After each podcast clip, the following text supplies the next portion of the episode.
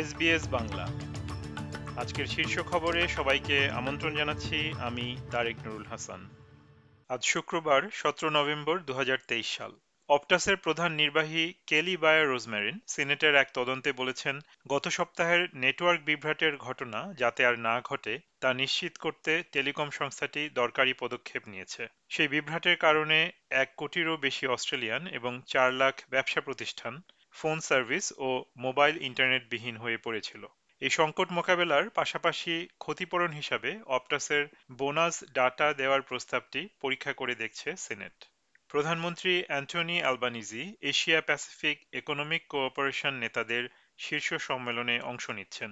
ফোরামের মূল ফোকাস টেকসই সমাধান, জলবায়ু পরিবর্তন এবং ক্রমশ ক্লিন এনার্জি বা পরিচ্ছন্ন শক্তি ব্যবহারের দিকে এগিয়ে যাওয়া। ইসরায়েল দাবি করেছে, গত 7 অক্টোবর ইসরায়েলের দক্ষিণাঞ্চলে হামলার জন্য প্রস্তুত করা একটি সুড়ঙ্গের শ্যাফট ও একটি গাড়ি আলশিফা হাসপাতালে পাওয়া গেছে।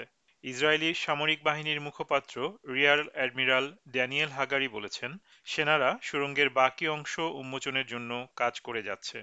জাতিসংঘের ওয়ার্ল্ড ফুড প্রোগ্রাম বা WFP গাজায় অবরুদ্ধ মানুষদের অনাহারে থাকার সম্ভাবনা সম্পর্কে সতর্ক করছে, কারণ ইসরায়েলের অবরোধের কারণে খাদ্য সরবরাহ ব্যবস্থা ভেঙে পড়েছে এবং মিশর থেকেও খুব কম খাদ্য সরবরাহ গাজায় পৌঁছাতে সক্ষম হচ্ছে। WFP একটি ভিডিও ফুটেজ প্রকাশ করেছে, যেখানে দেখা যাচ্ছে গাজার বিভিন্ন দোকানের খাবারের তাকগুলি খালি এবং জাতিসংঘের স্কুলের মাঠে আশ্রয় নেওয়া পরিবারগুলোর মধ্যে খাবার বিতরণ করা হচ্ছে। বিরোধী দলীয় নেতা পিটার ডাটন বলেছেন, হাইকোর্টের ঐতিহাসিক রায়ের পর অভিবাসন আটক থেকে মুক্তি পাওয়া অপরাধীদের কারণে ভুক্তভোগীরা আতঙ্কের মধ্যে বসবাস করছেন। গতকাল ১৬ নভেম্বর রাতে সরকার অভিবাসন আইনে নতুন একটি সংশোধনী এনেছে, যা মুক্তিপ্রাপ্ত বন্দীদের জন্য আরও বেশি বিধিনিষেধ আরোপ করবে।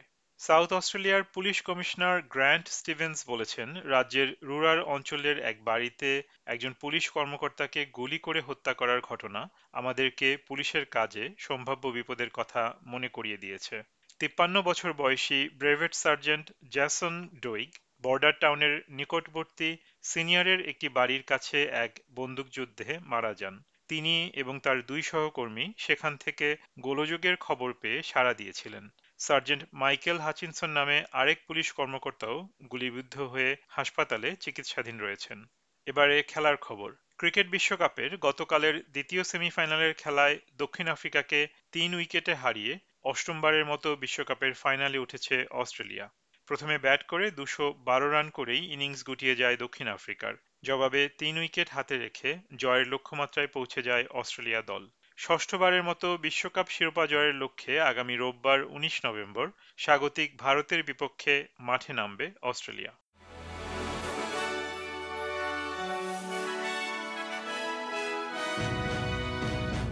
শ্রোতা বন্ধুরা, এই ছিল আমাদের আজকের শীর্ষ খবর। SBS বাংলার প্রতিদিনের সংবাদ নিয়ে আমাদের আরও পডকাস্ট শুনতে ভিজিট করুন sbs.com.au/বাংলা। বিদায় নিচ্ছি আমি তারেক নুরুল হাসান। সবাই সুস্থ থাকুন, আনন্দে থাকুন। আমাদেরকে লাইক দিন, শেয়ার করুন, আপনার মতামত দিন। ফেসবুকে ফলো করুন SBS বাংলা।